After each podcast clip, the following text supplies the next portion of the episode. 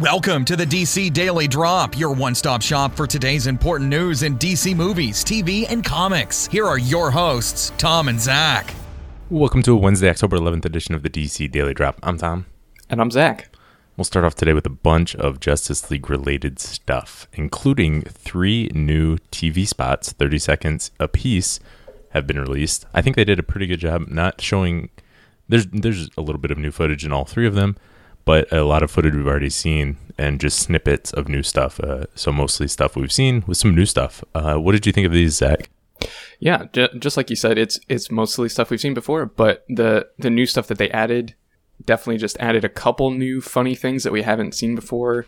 A couple different ways of Batman saying, we're going to form a team, or I need people to help me. And it didn't really change anything that we didn't already know. It just kind of gave a little more context, a little more humor. And I don't know. I thought they were great little 30-second spots. Yeah, I agree. And I think, we get to see, they are really trying to show there's humor and everything like that. And this is going to be fun. But I also like the really epic look of everything, the epic scope.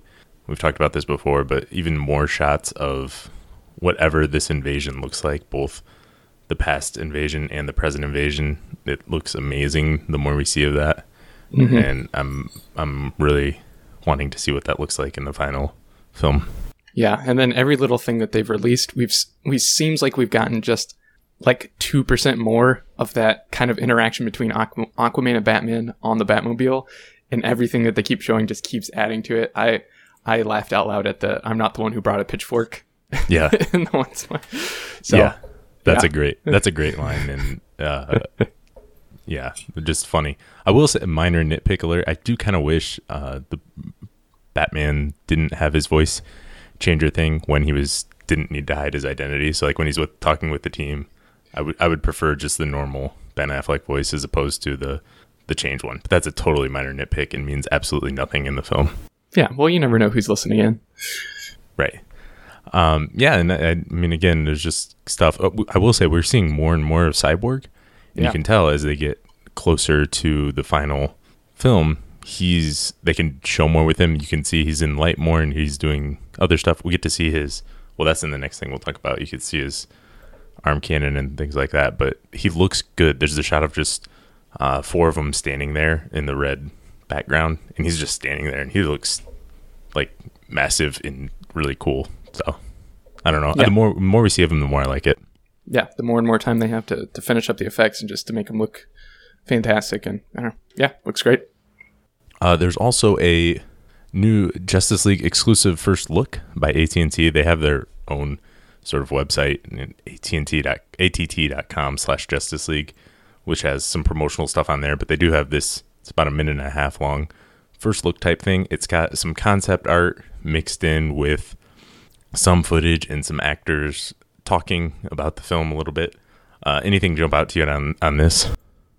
Not really. Nothing really new, just kind of restating some of the things that we've already seen. Again, I think the one thing that I remember from it actually is Ezra Miller saying he's maybe having too much fun, and I don't think that's true.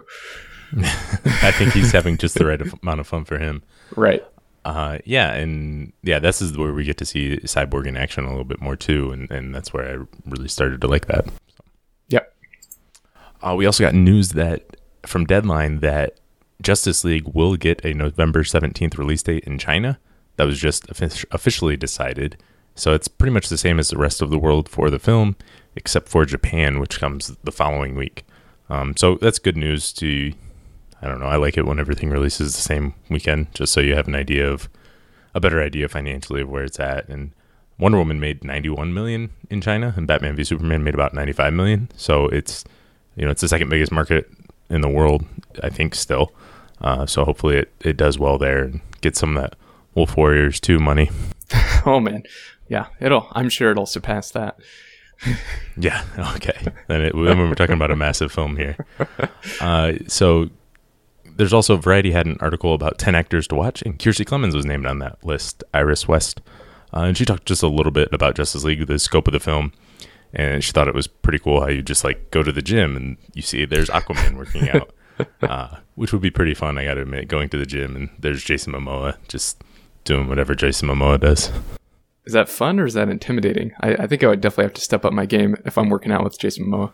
Well, yeah, I think you would have a pretty good workout if you were standing next to him and spotting him or something like that. I think you would be pretty prepared for a good workout. I think your muscles get bigger just being within like a 50-foot radius of him.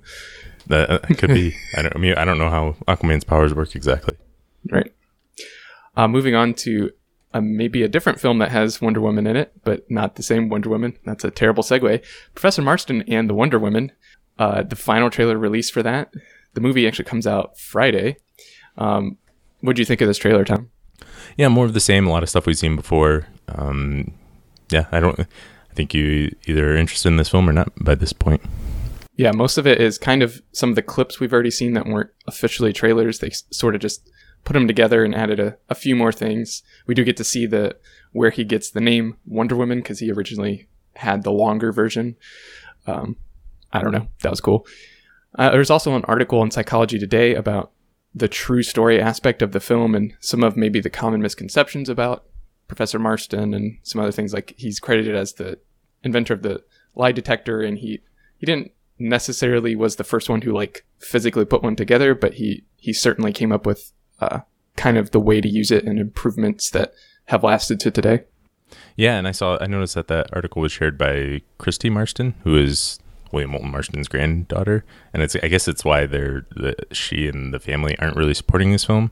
Yeah, from what it sounds like, because it's they're saying, not surprising when you have a Hollywood, it's being billed as, you know, the true story, whereas really there's very little information known about, you know, behind the scenes of William Moulton Marston's life, and the film obviously does what Hollywood does and sort of fills in the gaps in the most creative way they can. So, without really knowing if it's accurate. So I wasn't expecting this to be a documentary, but I think it's, you know, it's not surprising that it may or may not be the real true story, but there might be some truth in it. It's definitely not a documentary, but I'll probably check this out. I want to see this. I don't know when, but yeah, I'm not expecting it to be 100% factual. Yeah, it's definitely still a really interesting concept just to get at least some of the story behind it, and you know, what the creative filling in the gaps, like you said, of the stuff that we just really don't know all the facts for. Yeah, and I don't think it's done with ill intent or anything like that to for the film, but I think it is, you know, creative Hollywood filling in, unsurprisingly. Yep. And last thing today is a website question from David Honeycutt. You remember, you can always contact us, Phil, at dcdailydrop.com, or email us at podcast@dcdailydrop if you want your question read on the show. So this is spoilers a little bit for the Smallville finale, if you don't want to hear about that. It's only 6.5 years old now. Yep. But he says, I was watching the finale of Smallville again today, and I noticed that when Chloe was reading her son a comic book, they showed us a shot of her son's bow and arrow. When I first watched the finale in 2011, I didn't think much of it. We all know Chloe married Oliver. Do you know if their son is supposed to be Connor Hawke someday, at least in the Smallville universe? What do you think about that, Zach? Well, as much as I want there to still be a Smallville universe, I'm not sure. I don't know. I don't know how far into it now we are. I don't know how far the Smallville universe has gone, if it's just done.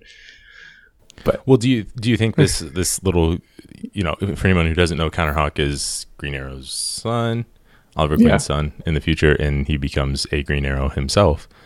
Do you think, you know, that was meant to be, you know, a little Easter egg that it might be Connor Hawke, or if it's just some other kid? Or yeah, I mean, I certainly think that's within the realm of possibility, but it's also, I think it's also just showing that she married Oliver because he likes bows and arrows, and of course he would give his son a bow and arrow.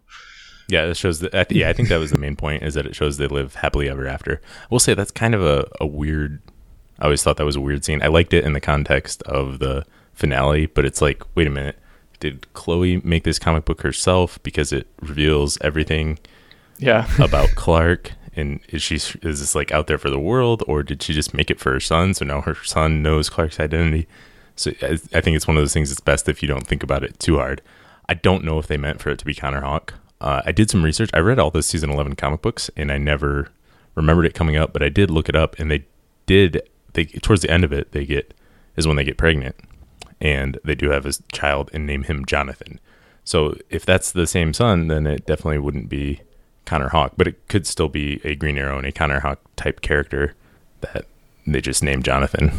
Yeah, definitely could be. And that's kind of the great thing about these things that don't have definitive answers. And I kind of hope that they don't ever have definitive answers, because it can kind of basically be whatever you want, and whatever is the best in your imagination, that's what's true to you. And that's cool.